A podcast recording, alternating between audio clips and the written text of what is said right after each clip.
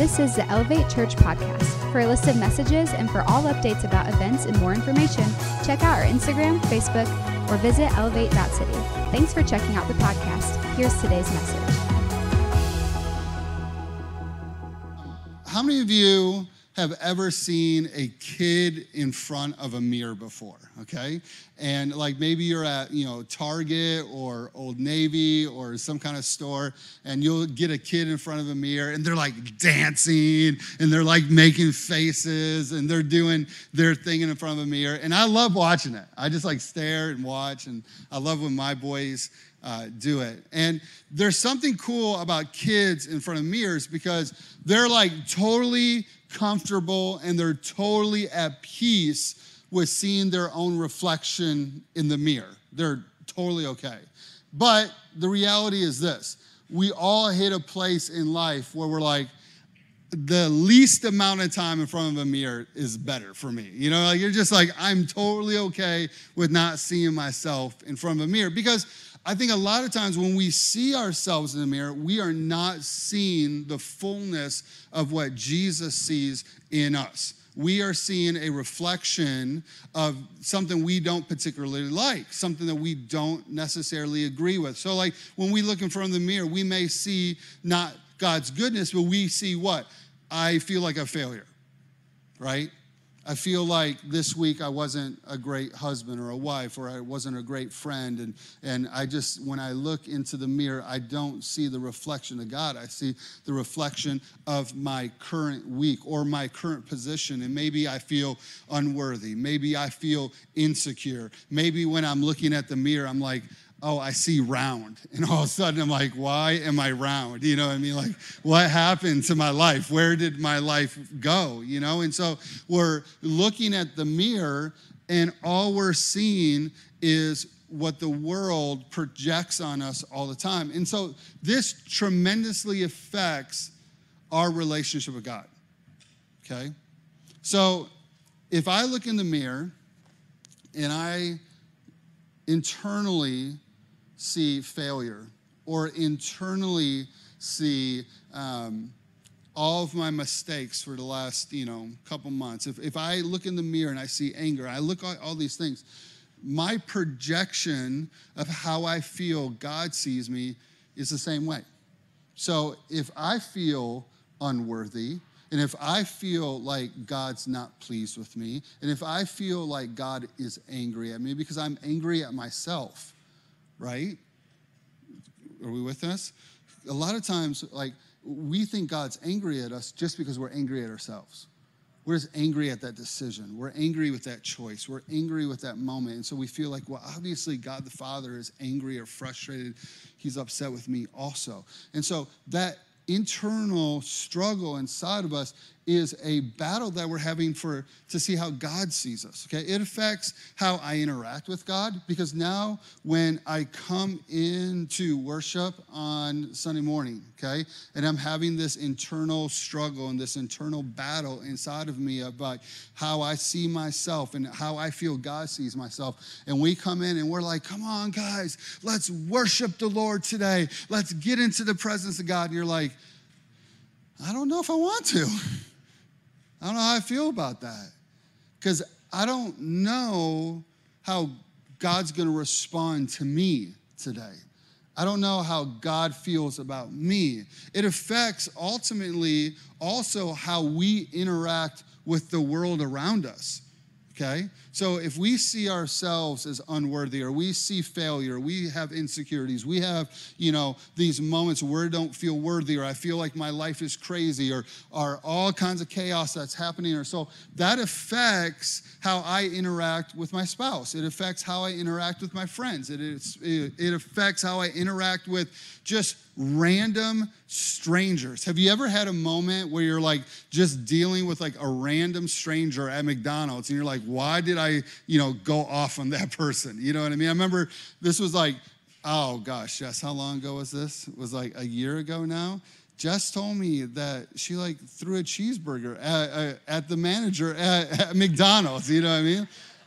I don't think she threw it, but it, it, was, it got heated. That's all I know.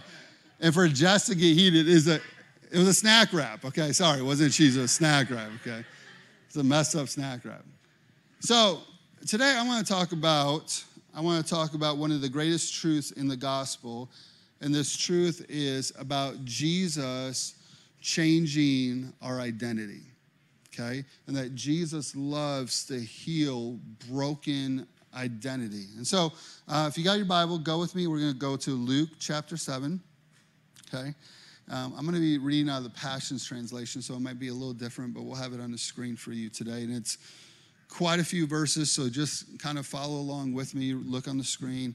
Uh, we'll get through it, okay? Verse 37, it says, in the neighborhood, there was an immoral woman of the streets, known to be a prostitute. When she heard about Jesus being in Simon's house, Simon is a religious leader of the day. He's a religious leader of the law, and she and Jesus has come to Simon's house to have a dinner. She took a flask made of alabaster, filled it with the most expensive perfume, went right into the house of the Jewish leader, knelt before his feet, Jesus, in front of all the guests. Broken and weeping, she covered his feet with tears from her face. She kept crying and drying his feet with her long hair. Over and over, she kissed Jesus' feet.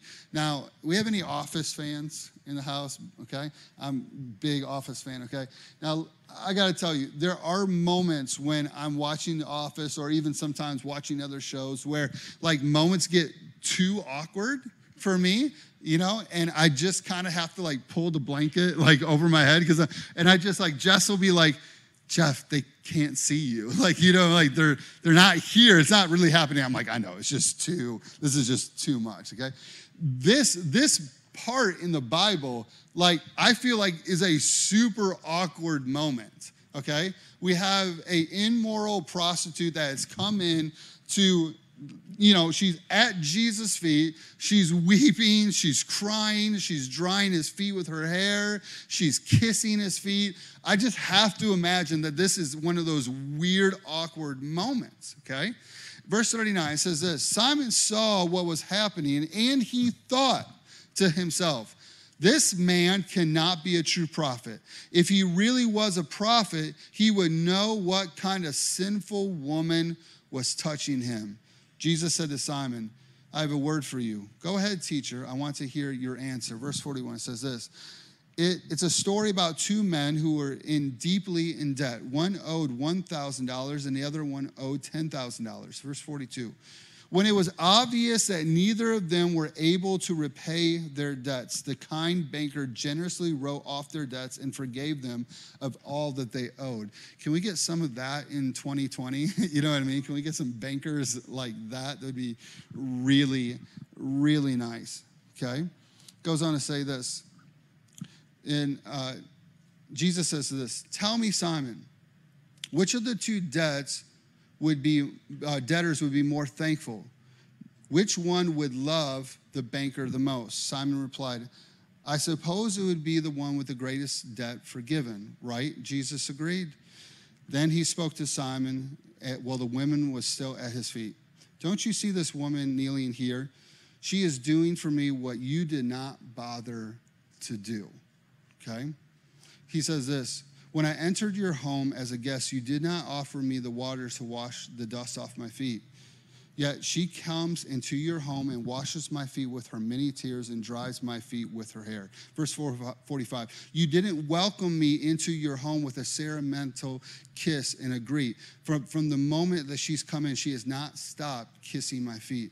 You didn't take time to anoint my head with the fragrant oil, but she has anointed my head and my feet with the finest perfume. And we got to understand that when she takes this perfume, their scholars say that this perfume is really worth a whole year's wages. Okay, so this is a very valuable, costly moment for this woman to anoint Jesus with this perfume. Verse 47. And this is where we're going to just spend the whole entire day, right here in verse 47. Jesus says this she has been forgiven of all of her many sins. She has been forgiven of all of her many sins. This is why she has shown me such extravagant love. But to those who assume to have very little to be forgiven, will also love me very little.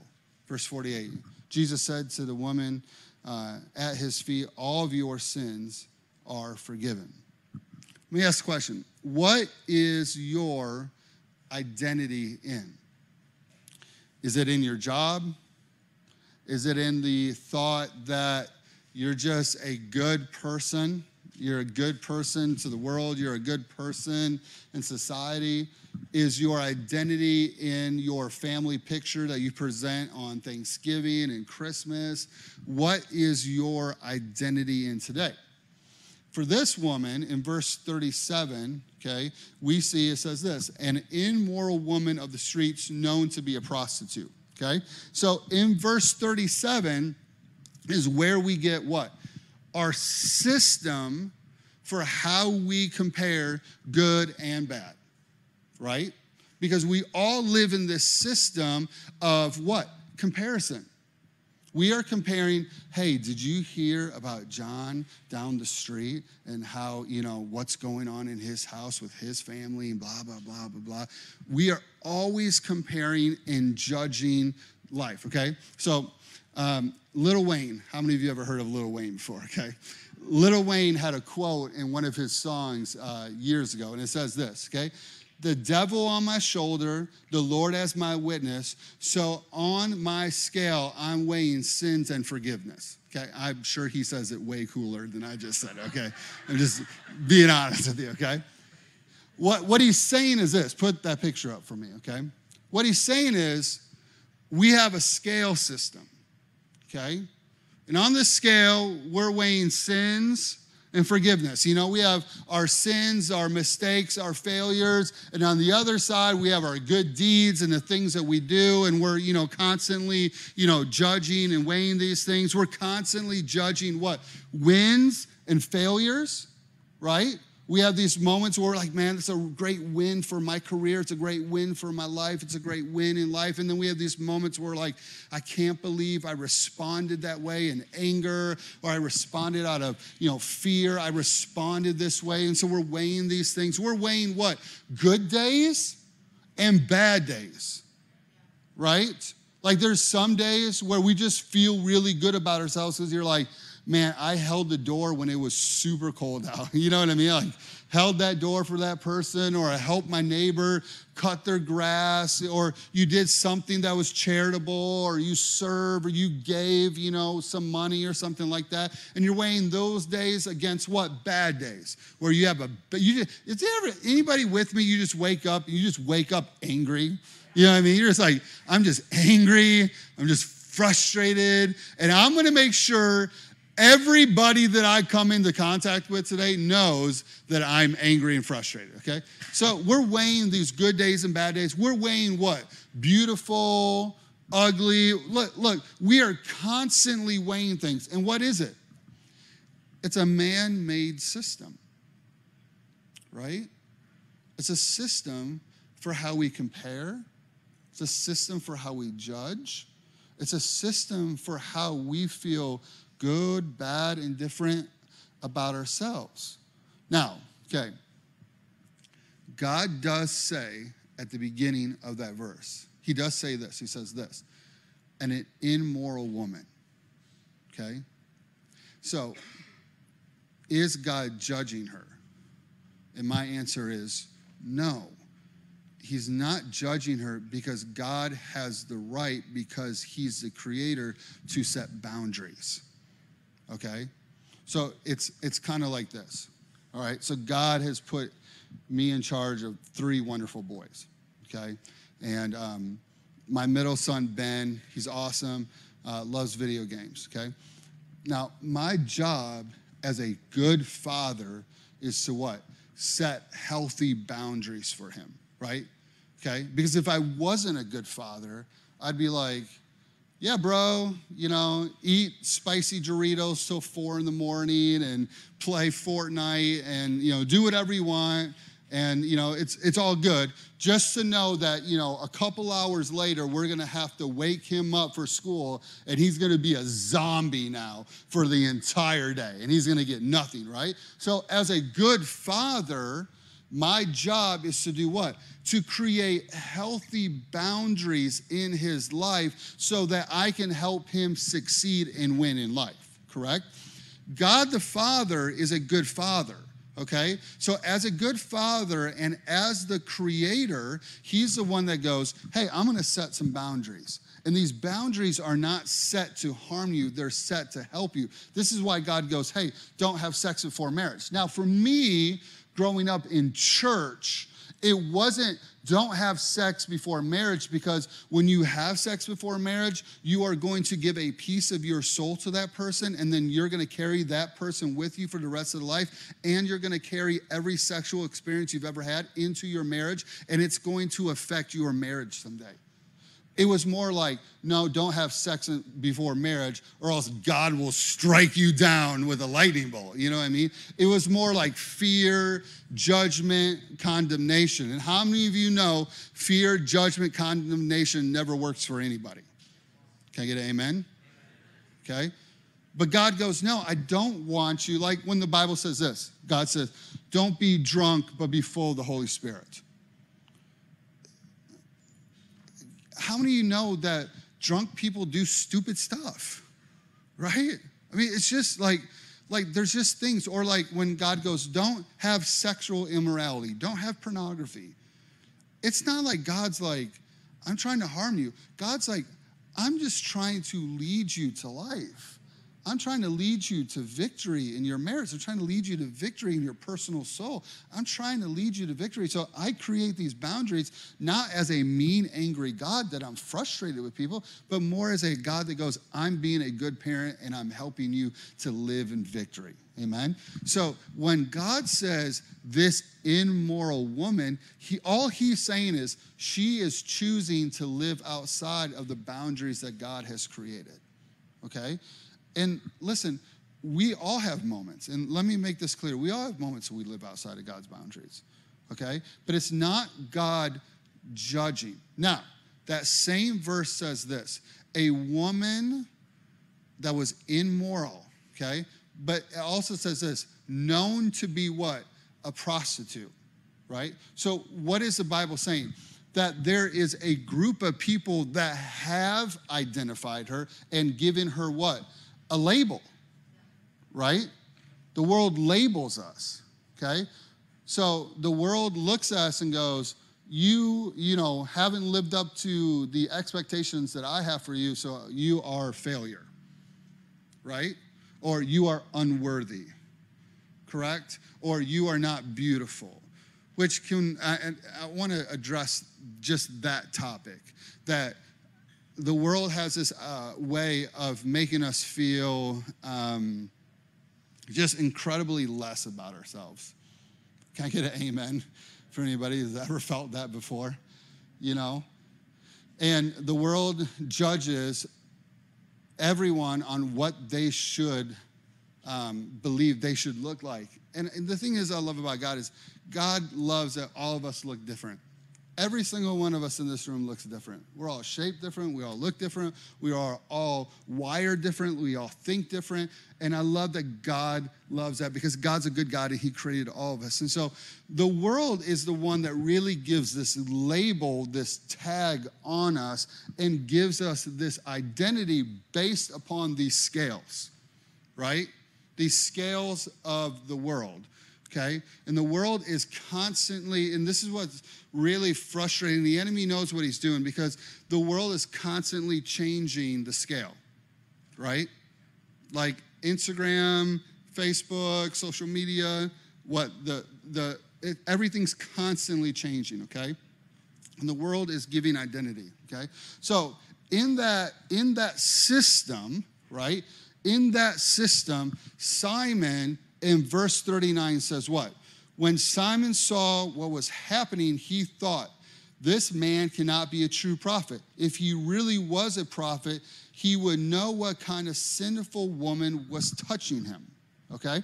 So, in identity, there are moments that we feel less than, correct? Based on the system, the scale system, okay? But there's also moments in identity in the scale system that we feel what? Better, or worthy, right? We look at somebody else and we do what? We compare. And we're like, oh, look at their life. It's falling apart. And you don't say it, but there's really like a little joy in you. Why? Because you feel good about yourself. You feel good about the direction of your life. And in the system, and this is what's happening with Simon, okay? Simon is having this moment where he feels worthy, okay? It's like this in Luke chapter 15, um, there is a story of what is called the prodigal son. Okay, it's about this son and this dad. And the son comes to the father and he demands his father to give him his inheritance. And the father gives him his inheritance, and the son runs off and he's living wild, reckless life. He wastes all the money. This famine comes. He finds himself literally living with pigs and swine, and he comes to his senses and he comes back home. And in verse 21, it says this The son says to the father, I've sinned against heaven and against you. I'm no longer worthy to be called your son. It's cute, right? Right? Comes to his dad, Dad, I've messed up. I've come back to my senses. And guess what? I'm no longer worthy. Meaning what? that there was a time and a place that he believed what? That he was worthy. Okay? And this is what's happening to Simon. Simon believes what? I'm worthy. And I don't know if Jesus is worthy because look at who Jesus spends time with. And look who Jesus allows to touch him and look at this prostitute. Really, really, what he's thinking is look at this woman. Look at this woman with all of her sin. Look at this woman with all of her failure. Look at this woman with all of her messed up junk. He's really thinking, I'm worthy because I'm comparing my life to her life. And in the scale, in the system, I'm winning and you're losing. Right? And guess what? we still do it today. We're still on this scale system. We're like, they're losing and I'm winning because look at these good deeds. But Isaiah 64, verse 6 says this We are all infected with the impurity of sin. Okay? Now, I know we don't want to hear the word infected because we're like, corona's going around and, you know, you know, like, no infections, you know, I mean, in Jesus' name, we're cursing infections but it says we're all infected with the impurity of sin. And goes on to say this when we dis- display our righteous deeds, meaning AKA what? Our good deeds. Okay? Because the reality is this in the last seven days from last Sunday, I'm sure all of us have done something that's good. We've had good days. We've done some good deeds and we've done some good things, okay? And it says, when we display all of our righteous deeds, it goes on to say this they're nothing but filthy rags. Filthy rags compared to what? God the Father. Okay? So Simon has this view based on a man made scale, right? On a man made scale, our good deeds, we feel really good about ourselves, right? We're like, man, I'm really, I just, because this is what's funny, is I think a lot of us, when we are in a season of good deeds, we really believe that God loves us more on those days, right? We're like, man, God's just super happy with me. You know, he saw me bless that old lady, and he just, it's, it's like, it's like, it's like Sunday school. You're like, you walk in, you're like, how many golden stars do I have, you know? Right? We're trying to earn golden stars with God. But the problem is this when Simon and us see ourselves worthy, that's the moment that we don't need to rely on Jesus anymore. Right? Because it's the moment that good deeds have taken the place for Jesus. okay? And then what are we really doing? We're just in a system of what? Religion, right? Because religion gives us what? A template for good deeds. So, what religion is really doing, religion is just really trying to help me and you feel better about ourselves, right? So, if I have enough good deeds, I'll feel good about myself. If I go to church enough times, if I do this enough times, I'll feel better about myself. The problem is this it's totally void of the reality that God's truth is this that I need personal relationship with Jesus Christ because the reality is this I'm still messed up and I still have junk in me to deal with. Okay? The the moment we see ourselves worthy is the moment that I sever myself from the idea that it's Tuesday and I need Jesus just like I needed Jesus on Sunday because I need his grace. But if I see myself worthy, I don't know if I need his grace because I'm doing good that day. and, I'm, and I'm doing all right. Verse 42, let's go back to verse 42, okay? Luke 7, verse 42, it says this When it became obvious that neither of them were re, would be able to repay their debts, the kind banker generously wrote off the debts and forgave them of all that they owed. Okay? Tell me, Simon, which of these two debtors would be more thankful? The one, uh, and Simon answered, I suppose the one with the greatest debt would be forgiven. Okay? This is the fundamental place that Jesus wants us to live in identity. This place of, I'm forgiven because I still have sin and I still have stuff. Verse 47, it says this that she had been forgiven of many sins. Okay? Many sins. Um, it was Luke. We have three boys, and our little one, Luke, had his very first basketball practice the other day. And, you know, it's super cute. He's five years old, and um, we got him a pair of. Um, how many of you ever seen Space Jam before? Uh, he's obsessed with Space Jam right now, and so he's got a pair of white. They're they're called Tune Squad shorts. He's got Tune Squad shorts on, Michael Jordan shirt, and he's at practice, and he's has a, he had a really great practice. Okay, and um, so we get into the car and we're driving home and I'm telling him he did a good job and I'm super proud of him and you know he's smiling and and then he asks this question. He says, he goes, "Dad, did I win?" And I'm like, "Yeah, you won." You know what I mean? I'm like, "Proud dad." You know what I mean? It's practice, like you know. And I'm like, "Everybody won, okay?" And then there was this pause, and he goes, "Well, did all the other kids lose?" And I was like, well, not technically. You know what I mean? Like, like technically everybody won. He was like, no, I won.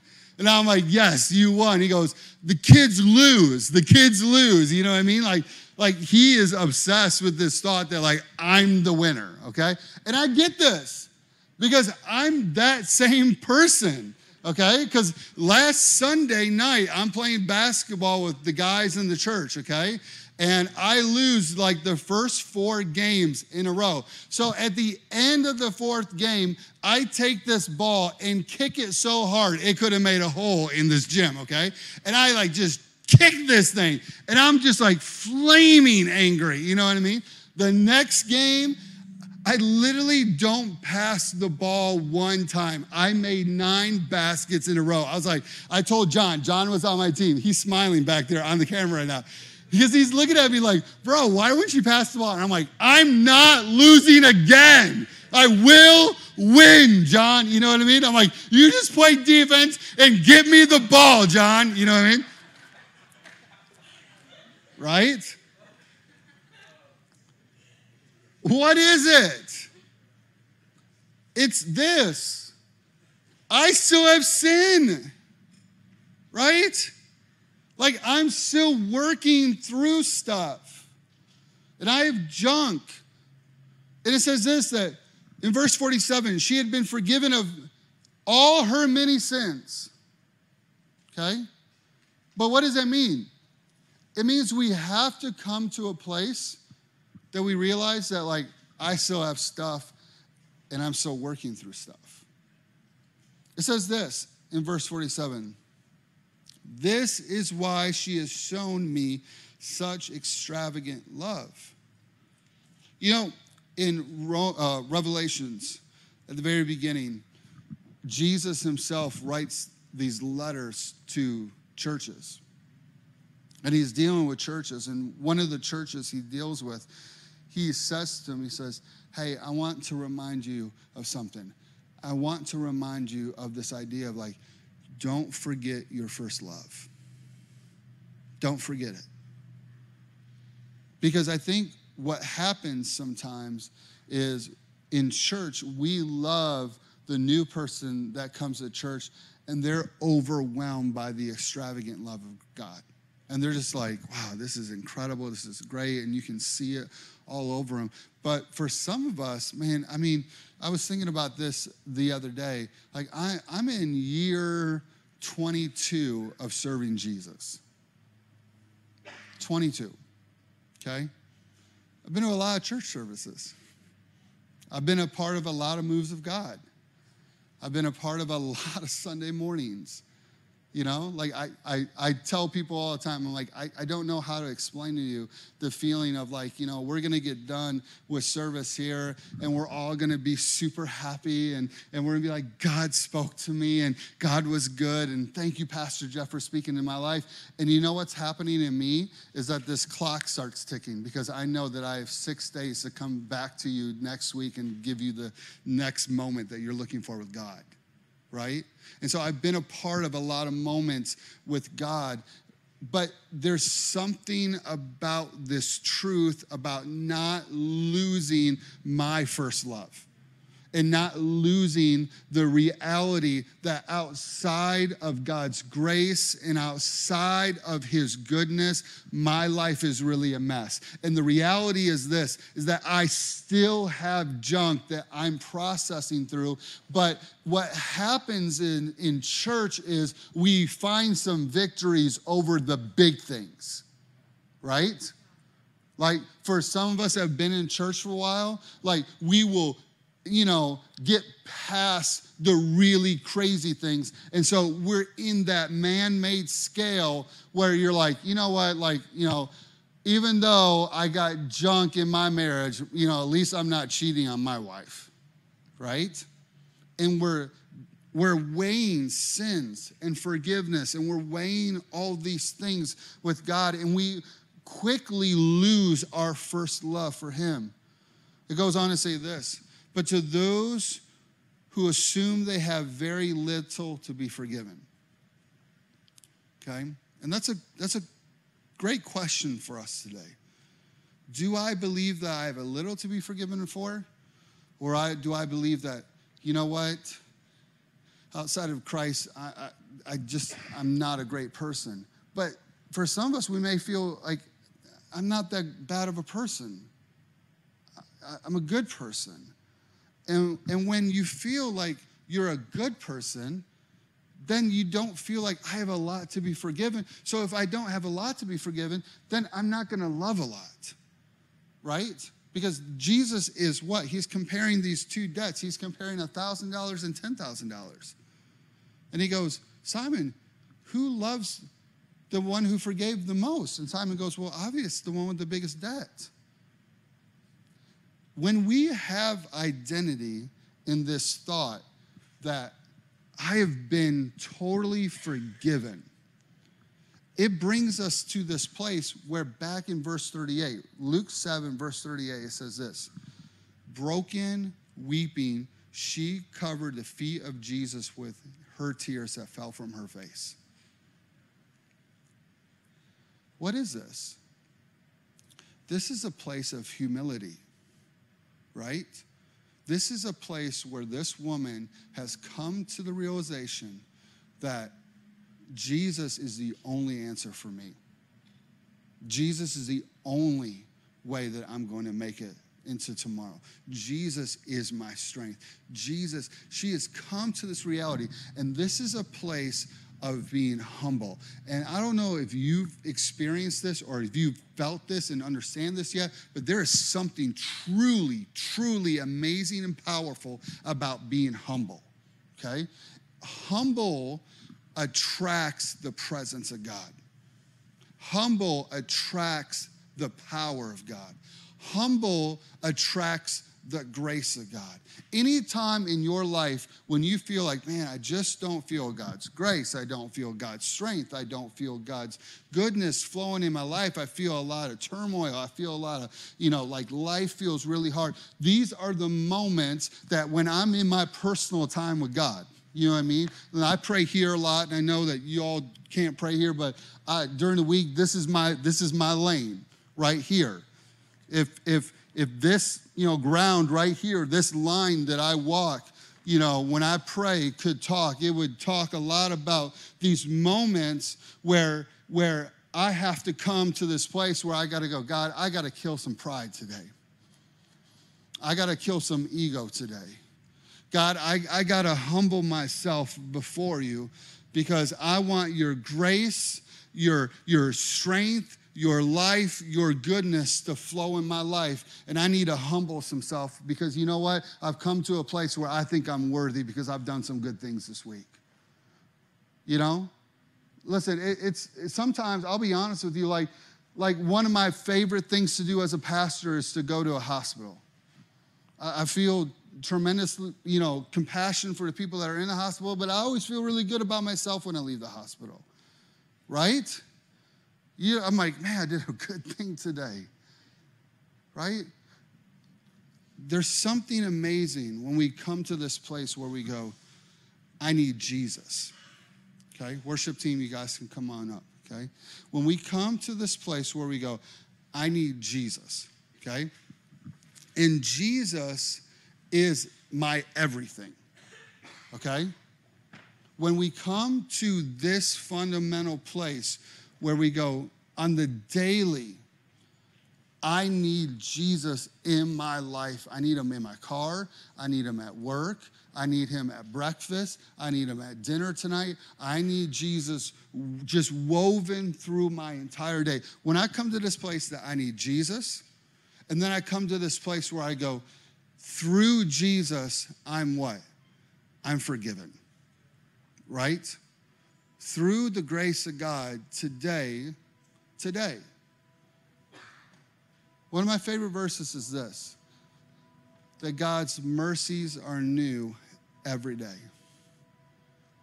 So every day when you wake up, God goes, I got a piping hot bowl of mercy for you today. Right? Every day you wake up, God goes, I put breath in your lungs.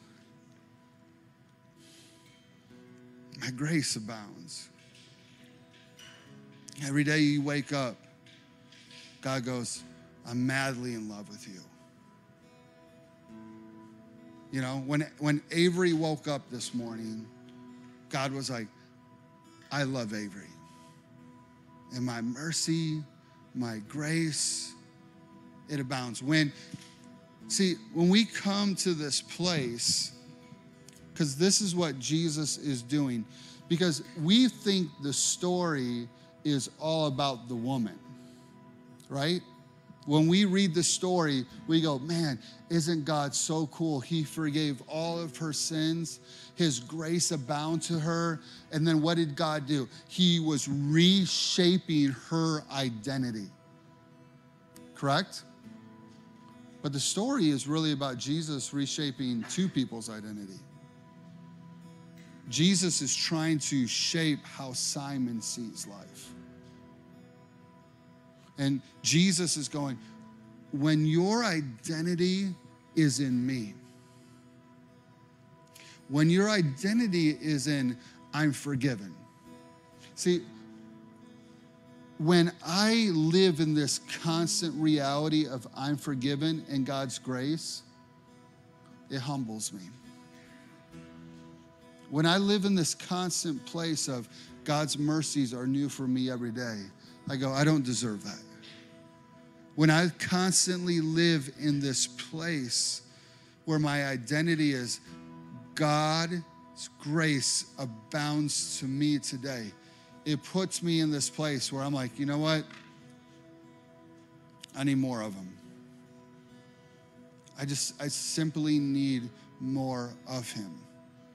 When I live in this place that Jesus, I have Jesus, and that He forgave me, and His grace abounds, and God loves me. God loves me.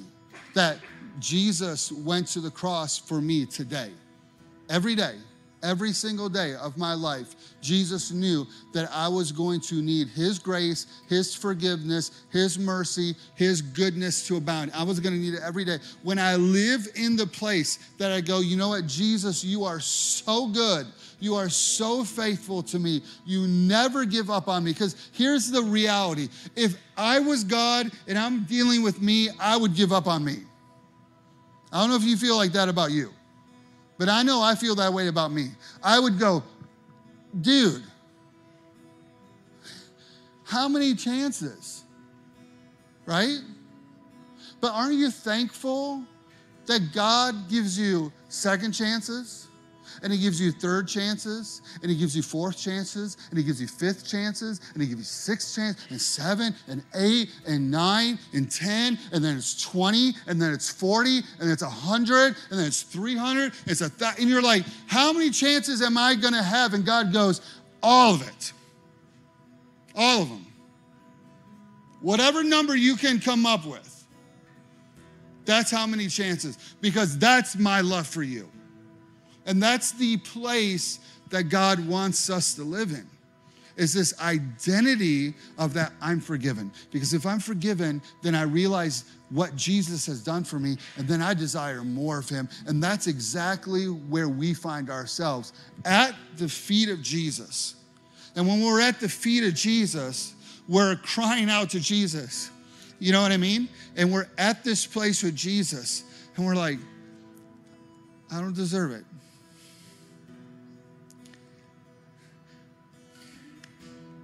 Not worthy. And I need your grace. I need your love. And I need your strength. Because I don't have it all together. And Jesus goes, I love you right there. I love that place. But you know what I love about this story is this. This woman comes into the house. She didn't ask anybody if she could come in, right? She didn't ask Simon. She didn't ask Simon's friends. She didn't ask the guests. She didn't care about anybody there. Why? Because she understood Jesus was there. And when Jesus gives us a new identity, there's this cool verse in the Bible that says that we can come boldly to his throne at any moment, at any day, any time. Why? Because he goes, Today, you are worthy. Not because of who you are. You are worthy because of who I am. And you are my son, and you are my daughter, and your identity is in me. And your identity is in the blood that I shed on the cross. And your identity is in the forgiveness that I've given you. Your identity is not what the world labels you, not what you even think about yourself when you look into the mirror. Your identity is in me. And when you feel the identity of Christ Jesus inside of you, that's the moment that you can come boldly to Him and go, I need you. Because if you feel like you're unworthy, what are you to do? You're to go, God, please don't be angry at me. God, please don't be frustrated at me. God, I know, I know. And we're like tiptoeing. We're like tiptoeing. And God goes, What are you doing? What's wrong with you? You know, when service is done, Luke is going to do what? He's going to run to me. Why? Because he knows that he's my son. And he knows that all I'm going to do is grab him and hug him. Right? So he runs. He comes boldly. And so God the Father goes, Don't tiptoe, just come. Come. Because I'm the one who gives you identity. I'm the one that calls you good, not the world. I'm the one that gives you your strength. I'm the one that put breath in your lungs. I'm the one that gives you the grace. I'm the one. I'm the one. I am your identity. And when we have identity in Christ Jesus, it shapes our whole entire world. And when our world is shaped, then guess what happens? We shape other people's worlds. Amen? Her response is what? Worship. She comes boldly to the throne of grace. She's at the feet of Jesus. And she finds grace and she finds mercy and she finds forgiveness. And at that moment, her response is what? Extravagant worship to Jesus. So I said we were going to come back to worship. We still have time. Okay? Uh, we worked this out. So we're going to worship Jesus right now. And we're going to come boldly to his throne. Because here's what I know is this. You'll forget what I said to, today, I promise you. By Friday, you won't be able to say one line. Okay? But you know what you will remember? Is a moment in the presence of God. A moment in the, his presence where he shaped you. A moment in his presence where he loved you a moment in his presence that he gave you identity, a moment in his presence that he said, "You, my love, my forgiveness, it all abounds to you." So, why don't you stand up this morning? We're gonna we're gonna worship Jesus. Thanks for listening to Elevate Church podcast. We'd love to have you join us for service on Sundays or at a dinner party on Friday nights. Check out our Facebook, Instagram, or website at elevate.city for more information.